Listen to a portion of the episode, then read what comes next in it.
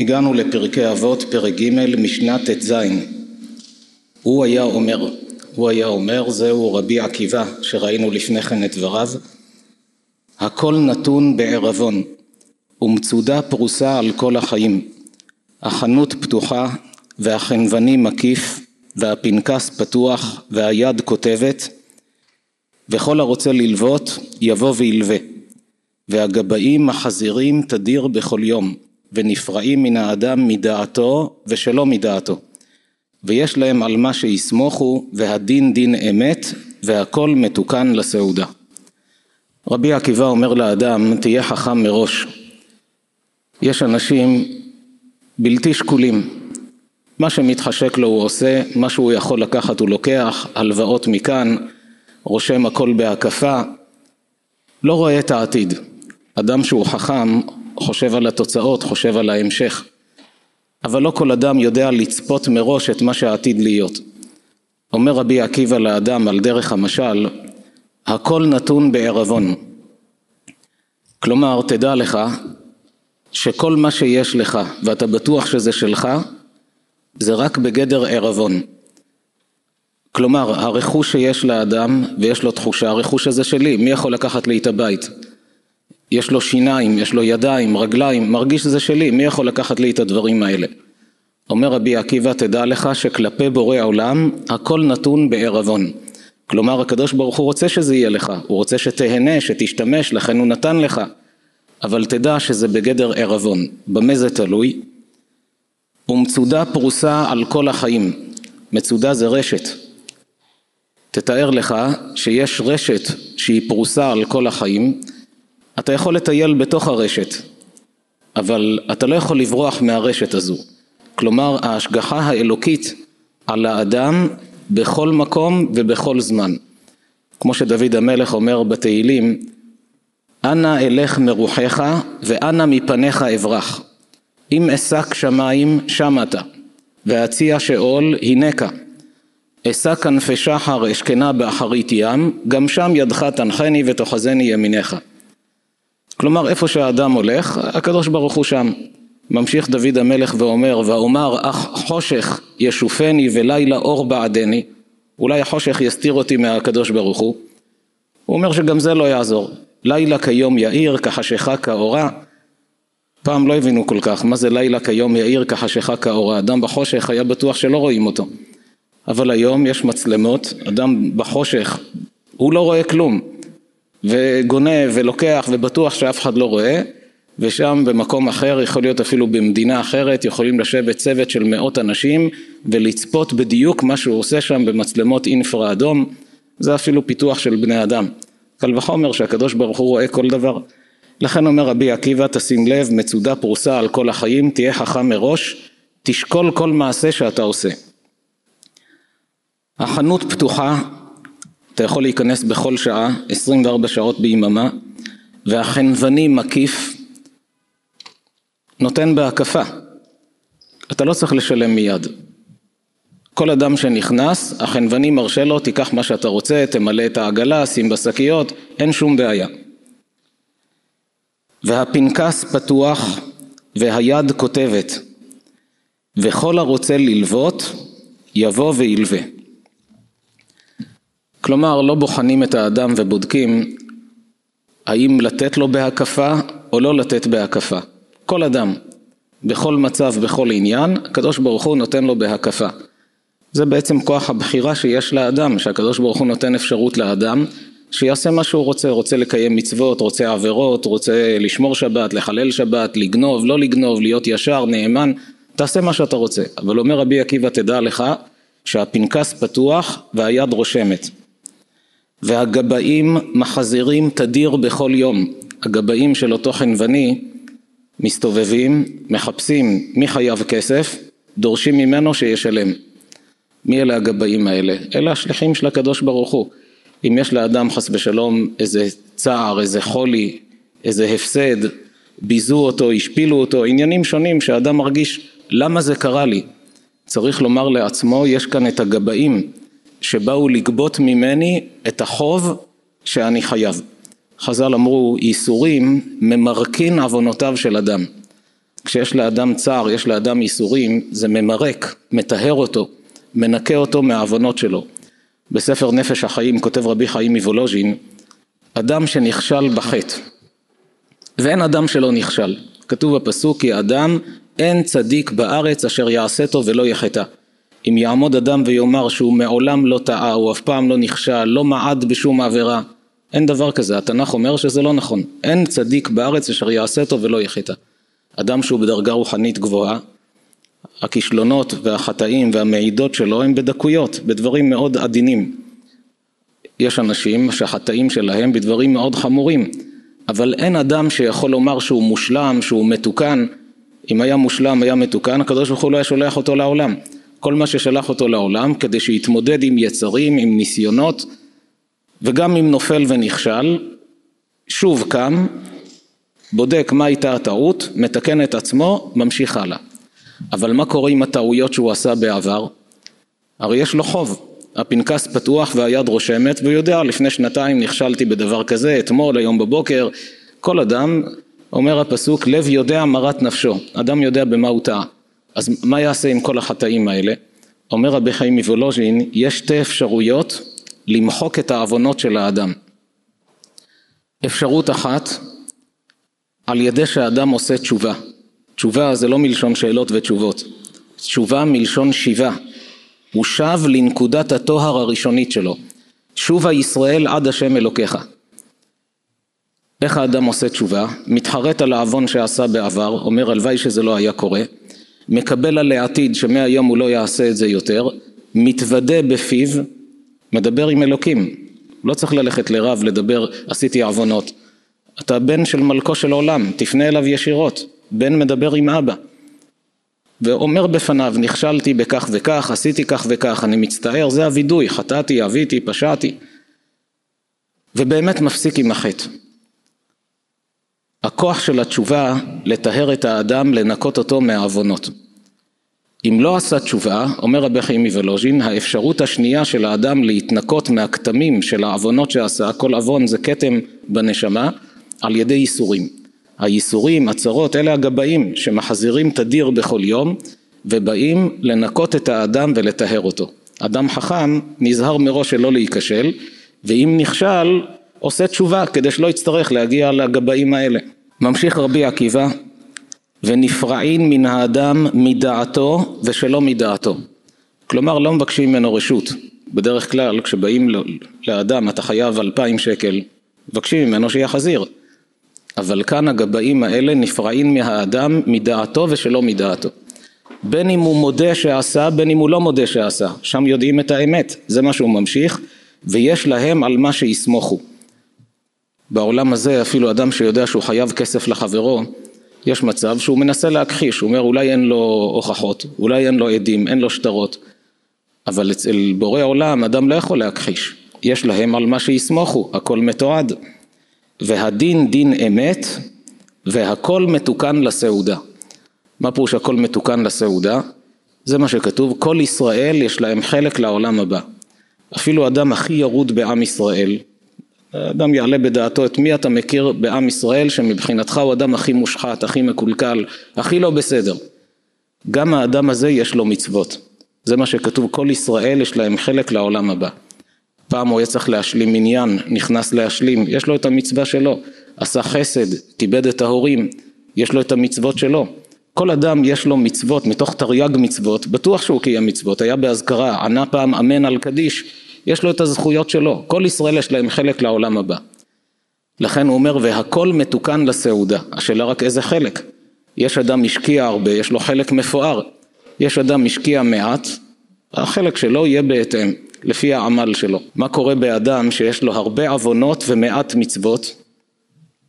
מגיע לעולם הבא בלי לעשות תשובה. קודם מנקים אותו מהעוונות שעשה, או שהקדוש ברוך הוא מחזיר אותו שוב בגלגול העולם, תלוי באיזה חטא מדובר, ואחר כך נותן לו את שכרו על כל המצוות שעשה.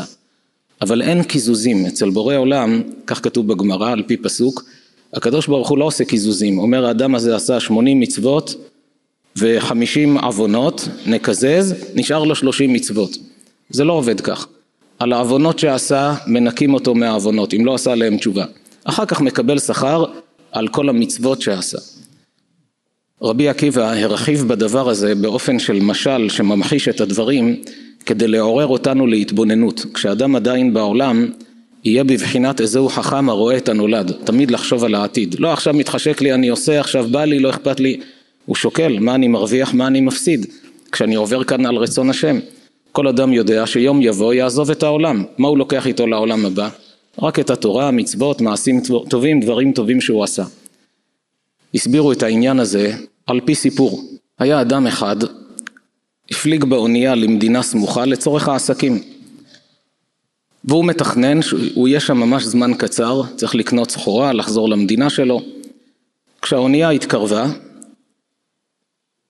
הלך ועמד ליד המקום ששם מורידים את הכבש של האונייה כדי לרדת, כי הזמן שלו לחוץ, אמר רק יורידו, אני הראשון שיורד, צריך לרוץ לעיסוקים, מחר אני צריך לחזור שוב.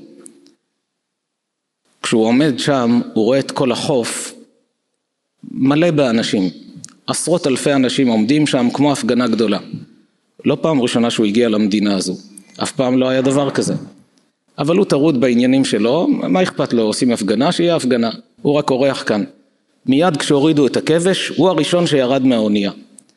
ברגע שדרכו רגליו על האדמה, הוא רואה שניגשו אליו שרים בלבושי שרד, כמו בימים ההם, איך שהיו לובשים בגדי מלכות כאלה, שרים נכבדים, קורעים ברך לפניו, שלום אדוני המלך. מסתכל עליהם, תגידו, מה זה פורים, עושים ממני צחוק? מה זה אדוני המלך? אני באתי פה לכמה עסקים, צריך... אמרו לו, על פי החוק שלנו, מהיום אתה המלך. הוא לא הבין מה רוצים ממנו, חשב באמת לועגים, לא אבל ראה שזה רציני. מעלים אותו לכרכרה מלכותית, לוקחים אותו לארמון, אלפים ממתינים שם, מריעים לו, מושיבים אותו על כיסא מלכות, באים שמים לו את הכתר על הראש, מלבישים אותו מדים, מעבירים אותו.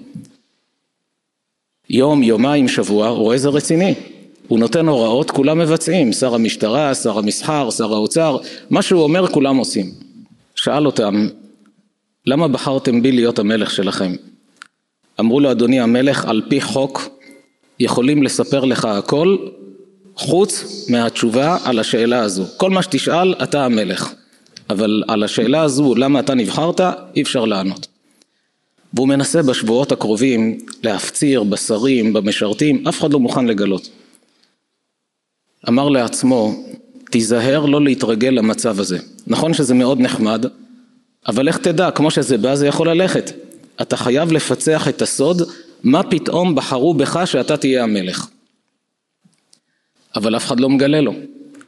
ראה את אחד מעובדי הניקיון שם, אדם כזה שקט, רגוע, החליט שהוא מתלבש עליו.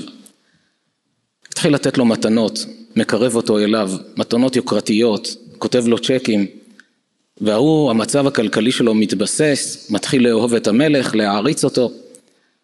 אחרי תקופה שכבר הוא הרגיש שממש הוא קנה את ליבו של העובד הזה, יום אחד כשהיו שניהם לבד, אמר לו בוא שב לידי תגיד לי את האמת. מדוע בחרו בי שאני אהיה כאן המלך? הוא נבהל, אדוני המלך, על פי חוק מי שמגלה הורגים אותו. אל תפחד, אף אחד לא יודע, תספר לי. אמר לו אני אספר אף על פי שיש בזה סיכון.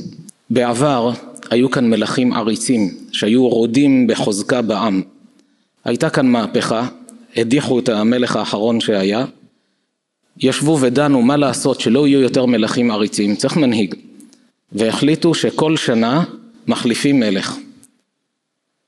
בתאריך המסוים יורדים לחוף, הראשון שיורד מהאונייה מכתירים אותו למלך, רואים רק שהוא נורמלי, שפוי, יכול להנהיג מדינה, ממנים אותו למלך. והרי יש כזה פתגם שמטאטא חדש מטאטא טוב, אז הוא עובד במרץ וכולו ככה להרים את המדינה, ואחרי שנה מחליפים אותו במלך אחר. אמר לו זאת אומרת שכשתיגמר השנה הזו אני כבר לא מלך? אמר לו בדיוק כך. שאל אותו ומה עושים עם המלך הקודם שמורידים אותו מהמלוכה? ההוא שוב נבהל, אדוני אל תבקש שאני, הפציר בו תגלה לי. אמר לו את המלך הקודם, מעלים אותו לסירה, מרחק של כמה קילומטר מכאן יש אי בודד, מעלים אותו לאי, מניחים אותו שם וחוזרים. שאל אותו, ומה יש באי הזה? מה זה מה יש? יש שם ג'ונגלים, יש שם חיות, משאירים אותו וחוזרים, אין שם בני אדם. אמר לו, זה מה שיעשו לי? זה החוק, מה אפשר לעשות? אמר לו, אז מה אני אעשה? אמר לו, אתה המלך, תחשוב לבד, יש לך זמן עד אז. אמר לו, תודה שאמרת לי, נתן לו מתנות, שלח אותו. למחרת קרא המלך לקבלנים, אמר להם, יש שם איזה אי שיש שם ג'ונגל, קחו כסף, תורידו את העצים באמצע הג'ונגל שם, אני רוצה לבנות שם עיר. תתחילו לבנות, אל תגלו לאף אחד, קחו תקציב, תבנו שם ארמון פאר. בנו את הארמון, שלח עוד קבלנים, תבנו שם חנויות, מסעדות, בתים, בית חולים, כל מה שצריך, בנה לעצמו עיר מפוארת ביותר. והתחיל לשלוח לשם קרובי משפחה שגרים בארצות הברית, באנגליה, הודיע לכולם, יש שם עיר חדשה, בתים בחינם, לכו לשם. ולאט לאט לוקח ארגזים של יהלומים, של תכשיטים, כסף וזהב מאוצר המלכות, מעביר לשם. והוא המלך, מי יכול לומר לו מה תעשה ומה תפעל? מה שהוא רוצה עושה, זה החוק של המדינה. הסתיימה השנה, באים אליו שרים נכבדים, אלה שהכתירו אותו, אמרו לו אדוני המלך, צר לנו לבשר לך שסיימת את הכהונה ואנחנו כעת על פי חוק מעבירים אותך לאיש שקוראים לו כך וכך. הם היו רגילים, כל מלך שבאים אליו עם הבשורה הזו מתחיל לצרוח, להתפרע, לבכות, לא מוכן בשום אופן וכובלים אותו בכוח ומכניסים אותו עם חיילים לסירה וזורקים אותו שם.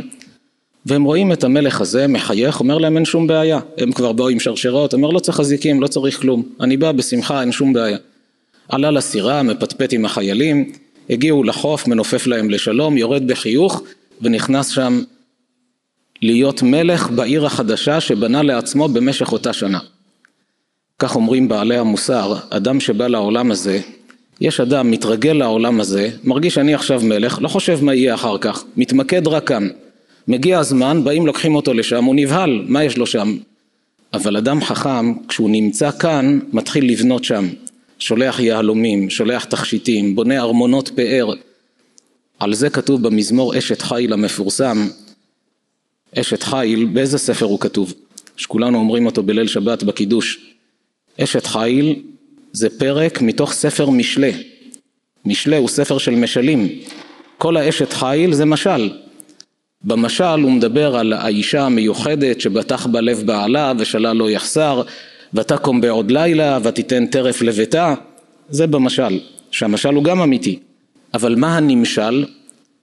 הנמשל זוהי נשמתו של אדם צדיק זוהי האשת חיל. מי זוכה לנשמה כזאת של ותקום בעוד לילה אם צריך לקום מוקדם, להתפלל, מניח תפילין, מקיים מצוות, שבת, צניעות, חסד, צדקה לא קל לתת צדקה, אדם עבד על כסף, מרגיש זה שלי, מה פתאום לתת? אבל הוא נותן את זה לאחרים, מתגבר על כעסים, עבודת המידות, זה נקרא אשת חיל. האדם הזה יש לו נשמה כזו נפלאה. מה כתוב על האשת חיל? ותשחק ליום אחרון. כשמדברים על היום האחרון עם אדם צדיק, הוא מחייך, הוא לא נבהל. אדם רגיל, מדברים איתו על יום המוות, הוא נלחץ מזה, מפחיד אותו, לא רוצה למות. גם צדיק לא רוצה למות, אבל למה הוא לא רוצה למות? כדי לחיות בעולם הזה עוד יום, ירוויח עוד הנחת תפילין, ירוויח עוד שבת, עוד, עוד מצה בפסח, עוד סוכה בסוכות, רוצה לקיים עוד מצוות. אבל כשמגיע היום הזה, הוא מחייך, כמו אותו מלך, אומרים לו הגיע זמנך לעבור לשם, הוא מחייך, לא צריכים לקשור אותי, אני בא בשמחה, כי אני יודע שהכנתי לי שם אוצרות. זה היסוד של ותשחק ליום אחרון. אומר רבי עקיבא לאדם, תהיה חכם מראש, תבדוק מה העיקר בחיים, מה טפל בחיים, מה צריך, אתה חי בעולם, צריך שיהיה לך בית, פרנסה, כל מה שצריך, תדאג שיהיה לך. אבל אל תתבלבל לחשוב שזה העיקר, ותהפוך את הטפל לעיקר ואת העיקר לטפל. נעבור כעת למשנה י"ז, רבי אלעזר בן עזריה אומר, אם אין תורה אין דרך ארץ, אם אין דרך ארץ אין תורה. קודם כל כמה מילים על רבי אלעזר בן עזריה. הוא היה דור עשירי לעזרא הסופר. שעלה עם הגולים לאחר חורבן בית ראשון ובנה את בית המקדש השני.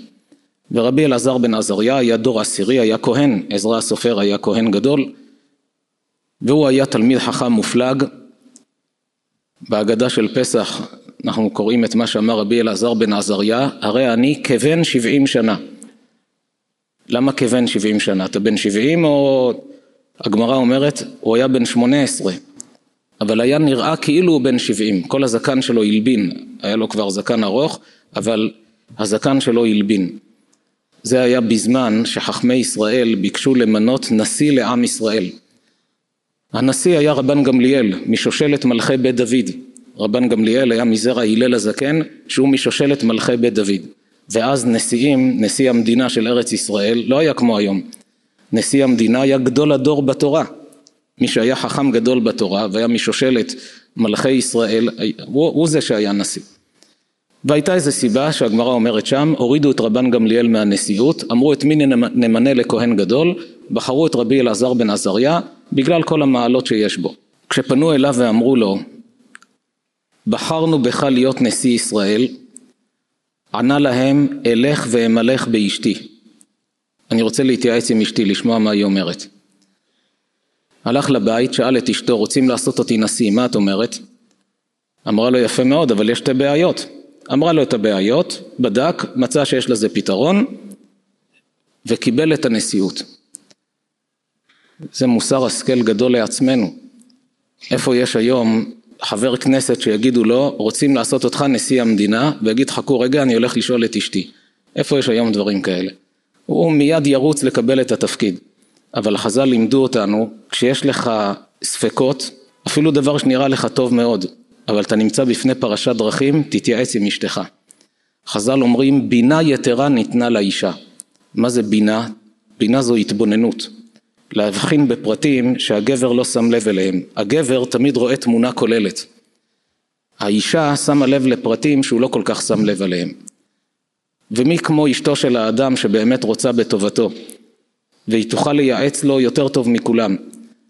תתייעץ איתה. אתה רוצה לחתום עסק בשותפות עם מישהו, לפני שאתה חותם, תזמין אותו לארוחת צהריים. ותאמר לאשתך, אני מביא אותו לבית לא בשביל להטריח אותך בבישולים, אלא כדי שאת בזמן הארוחה תעשי לו רנטגן, שיקוף.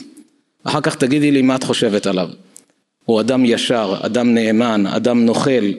הוא ישב איתו עשר פגישות והוא בטוח ש, שזה אדם ישר ונאמן. האישה בעשר דקות יכולה לומר לו אל תתעסק עם הבן אדם הזה, אתה תראה שהוא יפיל אותך בפח. בכלל בשותפויות צריך לדעת כלל כמה שפחות להיות בשותפות. אדם שיכול לפתוח עסק לבד, אפילו אם אומר אני ארוויח פחות, עדיף שתפתח לבד בלי שותפות ותרוויח פחות. מאשר להיות שותף, רוב השותפויות נגמרות לא טוב. מחלוקות, כעסים, קשה מאוד למצוא שותפות שמחזיקה לאורך ימים ושנים בלי להיכנס למחלוקות, לריבים, ואחר כך גם יכולים להגיע לבתי דין, בתי משפט, הרבה צרות. תמיד כל אדם הכי טוב יהיה עצמאי בעצמו.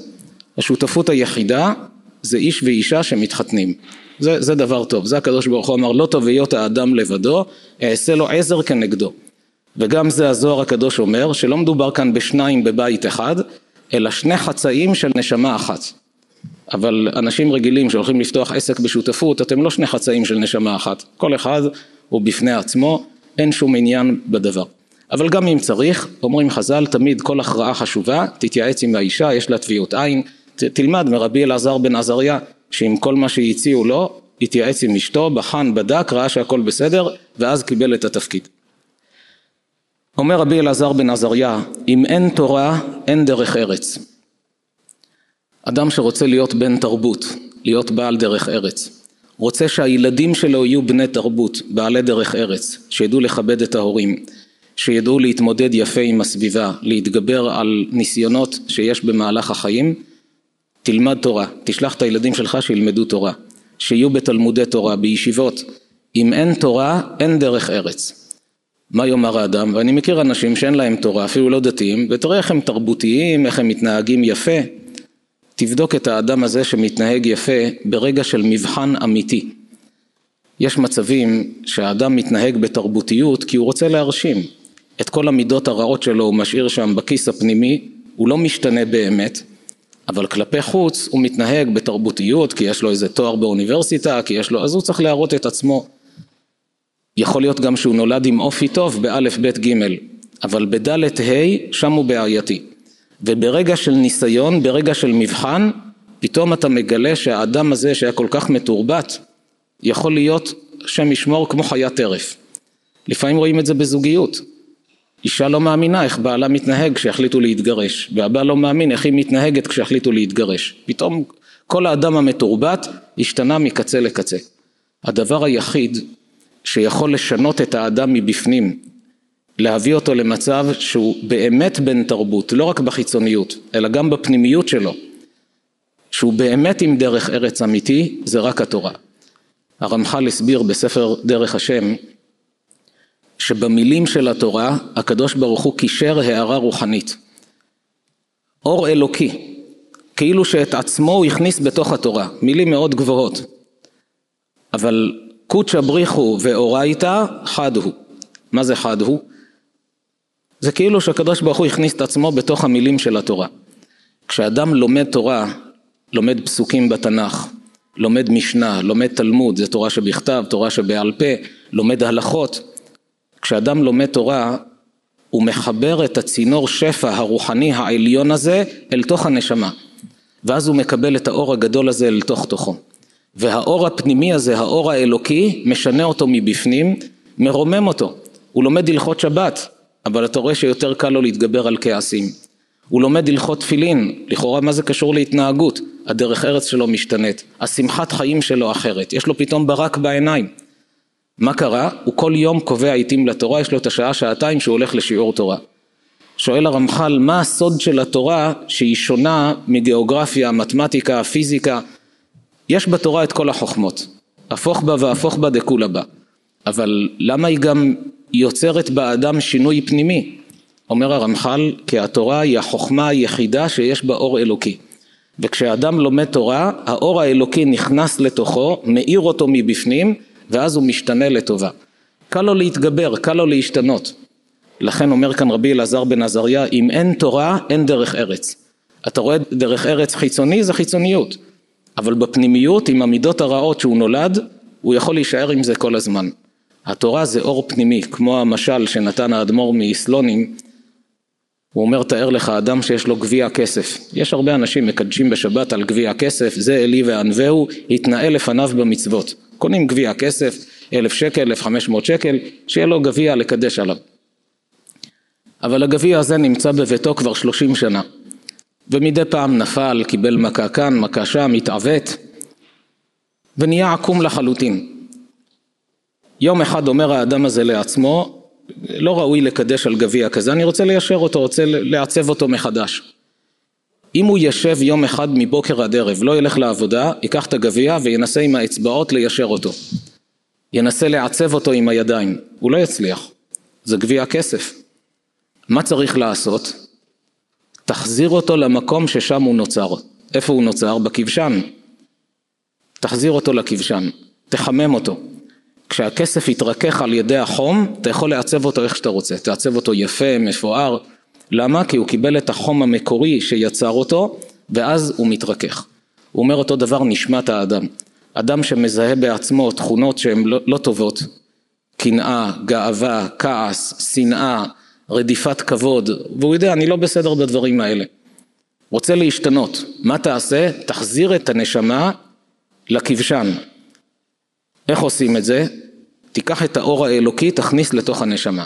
כשאדם לומד תורה, האור האלוקי נכנס לתוך עצמו, הוא משתנה. זה הסוד באמת שרואים אצל גדולי ישראל, סיפורי מופת כאלה של עמידה בניסיונות פלאיים, של ויתור עצמי, של התגברות על כעסים. יש סיפור על רב אחד ברוסיה בימים ההם, שעוד לפני השואה, שהוא מכר נכס שהיה לו כדי לקנות אתרוג לסוכות, לא היה אזור, אזורים קרים, לא היה שם אתרוגים בסוכות. והוא קנה אתרוג בסכום עצום, שזה נכס של חיים.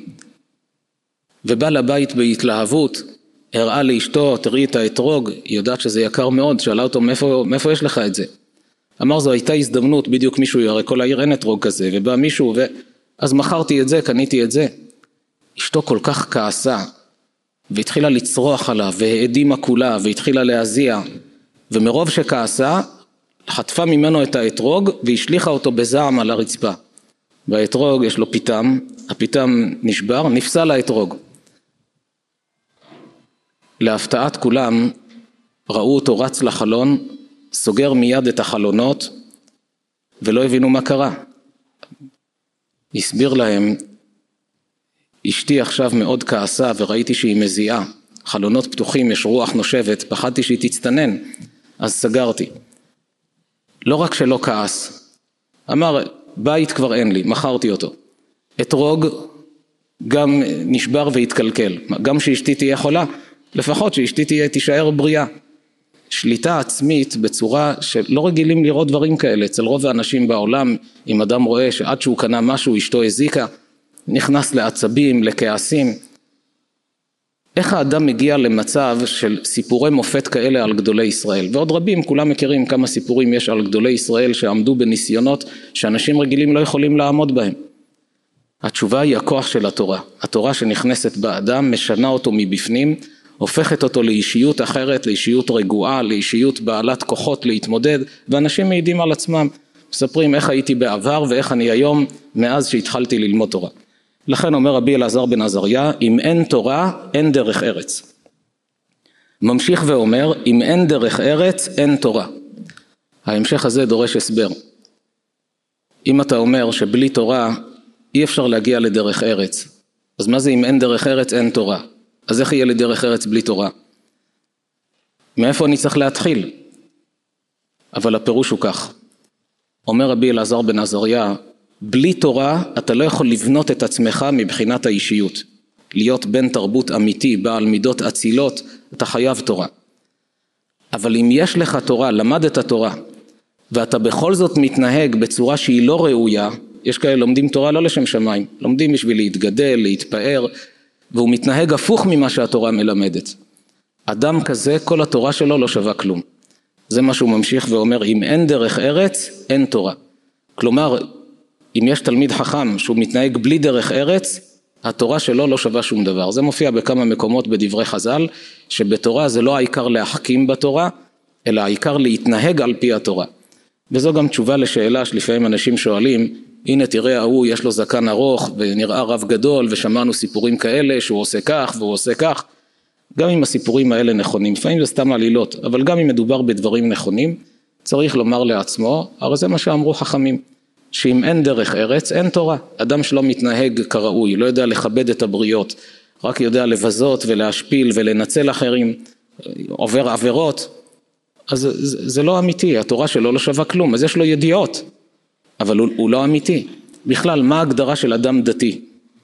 הדתי ההוא תפסו אותו שעשה כך, מה זה דתי? אדם דתי זה שומר על מצוות הדת. אם הוא מתנהג נגד הדת, אתה לא יכול להגיד שהוא אדם דתי. אם מדובר במידע, קורה שאדם מועד, אבל אם אתה רואה שבשיטתיות הכל תחפושת, כלפי חוץ מראה את עצמו דתי, ובסתר עובר על כל התורה כולה. אז מה זה אומר ש, שזה דתי? אני מזכיר את העניין הזה כי פעם בבאר שבע אמר לי מישהו שהוא רצה להתחזק בשמירת שבת, אבל תפסו את השכן הדתי שלו באיזה משהו, מאוד לא בסדר, אז הוא אמר, אם אלה הדתיים אני לא רוצה להיות דתי. אמרתי לו, אני לא מבין אותך. התורה אומרת לעשות את מה שהוא עשה. אם התורה הייתה אומרת לעשות את מה שהוא עשה, אז תגיד, אני לא רוצה תורה כזו. אבל התורה עצמה יפה ומתוקה ואמיתית. אלא מה, האדם הזה התחפש לדתי, הראה עצמו דתי, אבל הוא לא דתי. יש סרטים שעושים בסרט, יש שחקנים לא דתיים, לובשים פאות וככה לבוש של חרדים, ואתה רואה אותו בסרט שהוא חרדי. נו, ואם תראה אותו בשעת ההפסקה של הסרט, שהוא עושה מעשים גרועים. אז מה תגיד, ראיתי דתי שעושה מעשה לא טוב? אז יש אחד מתחפש בשביל הסרט, יש אחד מתחפש בשביל השכונה שלו. אבל להגיד שאני לא מתחזק בגלל שראיתי דתיים או רבנים שעושים כך וכך, זו טעות גדולה. האדם צריך לעשות מה שהדת אומרת, לא מה שהדתיים עושים, או אלה שנראים דתיים. צריך לומר אני מתחבר לתורה, התורה יפה, התורה מתוקה, אני הולך בדרך הזו. ממשיך רבי אלעזר בן עזריה ואומר אם אין חוכמה אין יראה, אם אין יראה אין חוכמה. חוכמה פירושו של דבר, אדם שמקבץ נתונים בדעתו זה אדם חכם. יש לו הרבה אינפורמציה, הרבה מידע, זה נקרא אדם חכם. אדם שאין בו חוכמה, הוא גם לא יכול להגיע ליראת שמיים. כשאדם חכם, הוא מתבונן בפלאי הבריאה, רואה את גדולת השם, רואה את הקטנות שלו מול בורא עולם. האדם הזה מקבל יראת שמיים. שאו מרום עיניכם וראו מי ברא אלה. האדם מקבל יראת שמיים. כי אם הוא מרגיש שהוא והקדוש ברוך הוא נמצאים באותה קומה, רק נראה מי, מי ינצח. אז איזה יראת שמיים יש לאדם כזה? אבל אדם שמפעיל את החוכמה שלו להתבונן בגדולת השם, רואה מה זה, איך כדור הארץ, אפילו חשבון פשוט שאדם יעשה לעצמו, אדם שיקח את המפה של תל אביב, והוא תושב תל אביב, ויאמר לעצמו, אני רוצה עכשיו לציין ולסמן את עצמי במפה של עיריית תל אביב. הוא יכול לסמן את עצמו? הוא אומר, הנה, אני עכשיו ברחוב אלנבי, אני רוצה לסמן את עצמי. אתה לא יכול, תעשה נקודה, עשית בניין. במפה נקודה אחת זה כבר בניין. אז כבר אדם מרגיש, אני לעומת כל תל אביב, אני כזה קטן. מה הגודל של תל אביב לעומת כל ארץ ישראל? תיקח מפה של ארץ ישראל, אתה רואה שתל אביב היא נקודה. מה הגודל של ארץ ישראל ביחס לכל כדור הארץ? מי שלקח פעם גלובוס מחפש את ישראל, מגלגל עשרים פעם, והוא לא מבין איפה ישראל נעלמה. עד שהוא מוצא את השם שלה נמצא בים. מצרים רשומה ביבשה, ישראל בים, אין מקום ביבשה מרוב שהיא קטנה. אז איפה תל אביב במפה של כל הגלובוס? איפה אני במפה של כל... פתאום הוא מרגיש ענווה, אני כלום כלפי כדור הארץ. וכדור הארץ כלפי השמש, מה הגודל? שום דבר. וכדור, והשמש היא אחד הכוכבים הקטנים שיש ביקום. השמש שלנו שכל כך מתפעלים ממנה, יש כוכבים שהיא כמו נקודה קטנה ביחס אליהם. ומה עם כל הגלקסיות? ומי ברא את הכל? אדם עושה, מפעיל את החוכמה שלו, אומר תשמע, אני, מי אני לפני בורא עולם? מקבל יראת שמיים. לכן אומר רבי אלעזר בן עזריה, אם אין חוכמה אין יראה. אם אתה לא מפעיל את החוכמה שלך לקבל מידע מה קורה ולהתבונן בדברים, אין יראת שמיים. ממשיך ואומר, אם אין יראה, אין חוכמה. על אותו משקל שמה שראינו קודם, אדם שאין לו יראת שמיים, כל החוכמה שלו לא שווה כלום. הוא יכול להיות פרופסור, יכול להיות חכם בתורה, לא משנה מה, אבל בלי יראת שמיים, זה, הוא מוגדר כאדם שאין לו חוכמה. אם אין בינה, אין דעת. אם אין דעת, אין בינה. מה ההבדל בין חוכמה לבין בינה לבין דעת? מושגי יסוד, יש חוכמה, בינה ודעת. חוכמה זה קיבוץ מידע, אינפורמציה, לימדת אותו הוא יודע, אבל זה לא אומר שהוא אדם נבון, הוא חכם, כי יש לו הרבה מידע. נבון זה אדם שיודע להתבונן בפרטים, לצרף פרט לפרט, להבין דבר מתוך דבר ולבנות מהלך חדש. זה נקרא אדם שהוא נבון. כשיוסף בא לפרעה וסיפר לו, פתר לו את החלום, שבע שנות שבע, אחר כך שבע שנות רעב, אמר לו ועתה ירא פרעה איש נבון וחכם וישיתהו על ארץ מצרים.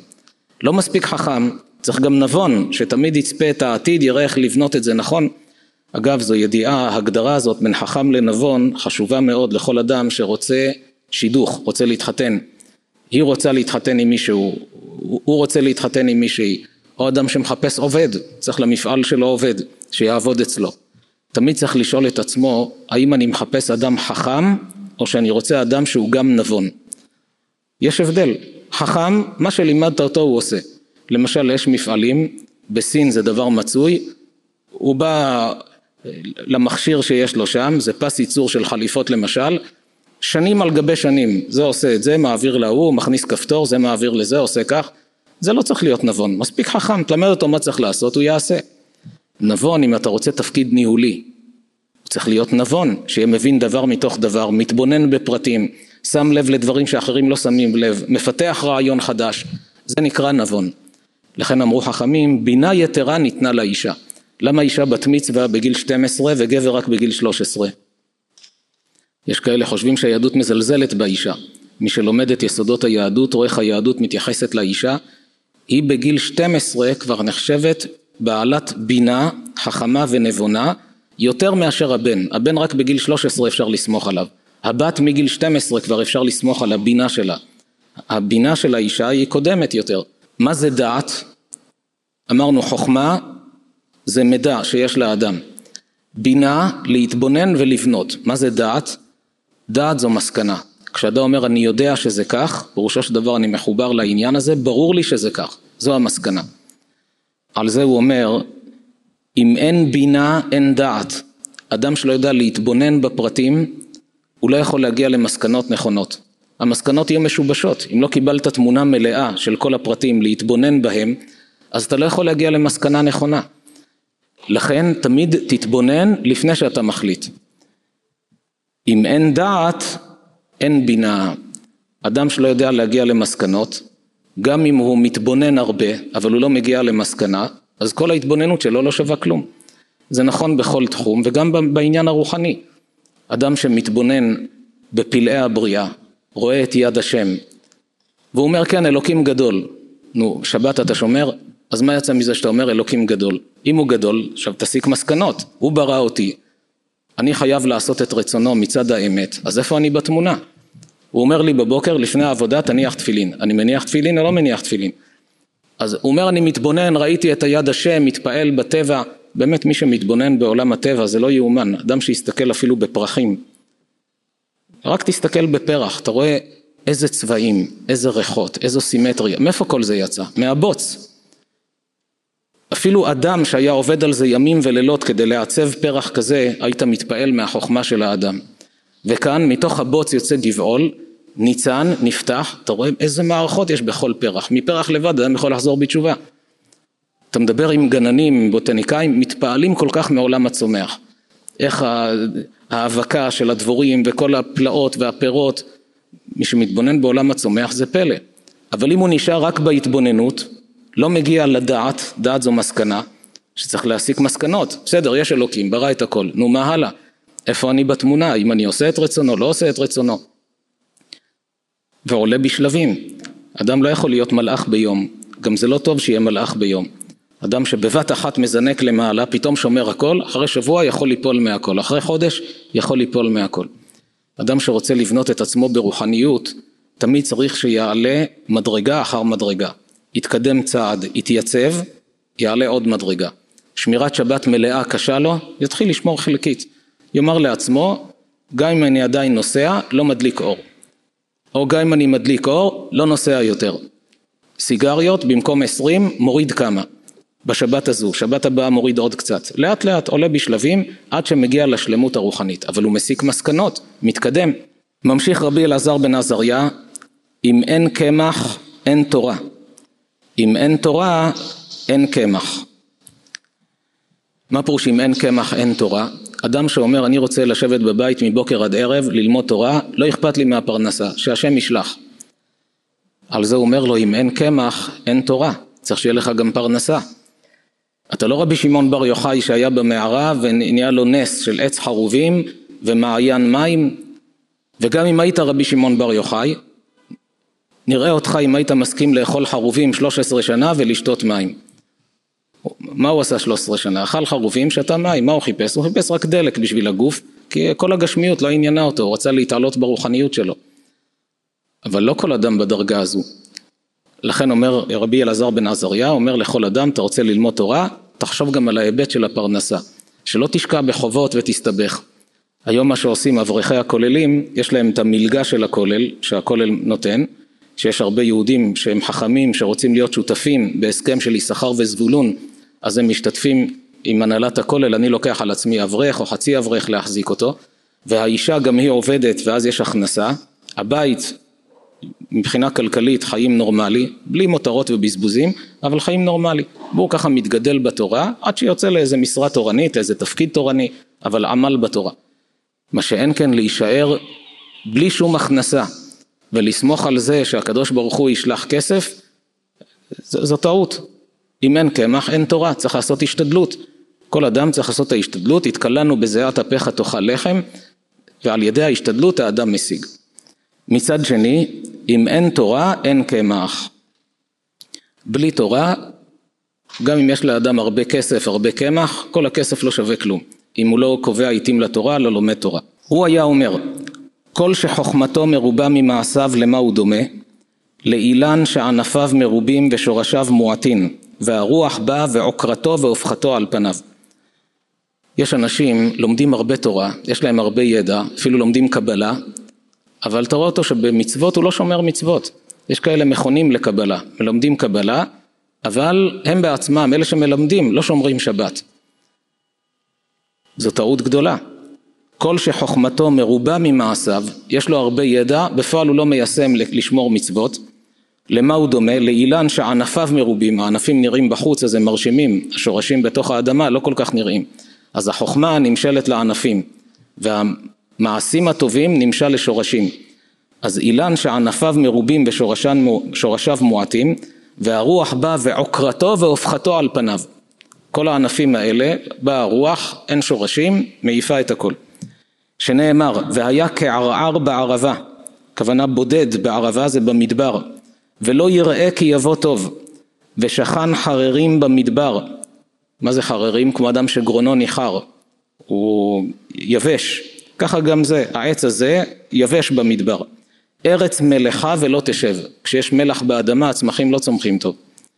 אבל כל שמעשיו מרובין מחוכמתו, כלומר מקיים, מיישם, גם אם הוא לא מבין עדיין למה, אבל הוא סומך, אם בורא העולם אמר, ודאי שיש לזה סיבה. הרי אפילו המצוות שאנחנו יודעים את הטעם שלהם ומתפעלים, זה רק קצה הקרחון של הסיבה האמיתית של העומק שיש במצווה. אם בורא עולם ציווה, כמה עומקים יש בדבר. כמה תועלת האדם מרוויח מזה בעולם הזה ובעולם הבא. לא את כל הסודות של התורה אנחנו יודעים. אז אם האדם מעשיו מרובים מחוכמתו, אומר כך כתוב, כך אני עושה. לומד הלכות, מיישם אותם. למה הוא דומה? לאילן שענפיו מועטין ושורשיו מרובים, שאפילו כל הרוחות שבעולם באות ונושבות בו, אין מזיזות אותו ממקומו. יש לו הרבה שורשים, הוא יציב, קצת ענפים, הוא חזק. שנאמר, והיה כעץ שתול על מים, כלומר סמוך לנחל של מים. ועל יובל ישלח שורשיו, מהנחל יש יובלים כאלה של נחלים קטנים, השורשים מגיעים לשם. ולא יראה כי יבוא חום, הוא בכלל לא מרגיש שמגיע החום, כי יש לו שפע של מים. ובשנת בצורת לא ידאג, אפילו כשיש בצורת בעולם, הוא יש לו את המים שלו. ולא ימיש מעשות פרי, יש לו שפע של פירות. כך אומר התנא להדריך את האדם, תיישם. ספר החינוך כותב שאחרי המעשים נמשכים הלבבות. אדם שרוצה לתקן את עצמו, תעשה מעשים והלבבות יימשכו אחרי. כך גם ילד שמחנכים אותו מגיל קטן, שלא כל דבר אוכלים. ההכשר הזה אנחנו לא אוכלים. זה דבר שיש בו ספק כשרות, אנחנו מוותרים עליו. אכל עכשיו שוקולד חלבי ורוצה מיד לאכול בשר, בשר, חלב, הוא יודע שיש את, ה, את הזמנים, יש את הכללים, יש את החוקים של הזמנים, זה חינוך. כשילד מתרגל, עכשיו אכלתי ארוחה בשרית ושצריך להמתין, אמנם ילד קטן לא צריך לחכות שש שעות. מגיל שש בערך, כל שנה מוסיפים לו עוד שעה, שעד הבר מצווה כבר יגיע לגיל, לשש שעות. עד גיל שש נותנים לו שימתין קצת, אבל לפעמים לא צריך לחכות שעה, עדיין הוא לא מסוגל לחכות כל כך הרבה, לא צריך להעמיס על ילדים מעבר לכוחות, להגיד להם שיחכו שש שעות. אבל מגיל שש ממתין שעה בין בשר לחלב. גיל שבע יש לך יום הולדת, עכשיו מוסיפים עוד שעה. וכן על זה הדרך, עד הבר מצווה כבר יתרגל לשש שעות. וכך כל דבר, אבל מחנכים אותו, מחנכים אותו לשליטה עצמית, לדחיית סיפוקים. ילד כזה, חבר שלו מעצבן אותו, בא לו לריב, אבל הוא יתרגל לשלוט בעצמו. הוא יתרגל שלא הכל מותר, לא מה שבא לי אני אוכל. כל, כל הדברים האלה הם חינוך בריא. נסיים את פרק ג' במשנה האחרונה, משנה קצרה. רבי אלעזר בן חיסמה אומר, כינין ופתחי נידה, אין הן גופי הלכות. תקופות וגימטריות פרפראות לחוכמה. קינים זה קן של אה, עופות, זה קשור להלכות של בית המקדש, פתחי נידה, טהרת המשפחה. הוא אומר אלה גופי הלכות, אבל תקופות, כלומר לימוד חוכמת האסטרונומיה וגימטריות, מה שקוראים היום מתמטיקה, קוראים לזה גימטריות. היום גימטריה קוראים רק לערך המספרי של האותיות, אבל אז כוונה לכל חוכמת המתמטיקה, פרפראות לחוכמה. כלומר, אומר התנא שכל אדם צריך להקדיש זמן ללמוד את גופי תורה, ללמוד הלכות, ללמוד גמרא, ללמוד משנה. החוכמות האחרות זה רק פרפראות לחוכמה, זה כמו קינוחים שמביאים בסוף הסעודה, אבל עיקר החוכמה שאדם צריך לקנות לעצמו זה ללמוד גופי תורה. נסיים בברכה לכל הציבור שנמצא איתנו כאן, לכל הצופים בכל מקום שהם, שהשם ייתן לכולם בריאות איתנה, פרנסה טובה, זיווגים הגונים, זרע קודש קיימא, ושהשם ישמור את חיילי ישראל בכל מקום שהם, יגן עליהם גם בדרום, גם בצפון, בכל מקום שיחזרו לבתיהם לחיים טובים ולשלום, אמן ואמן.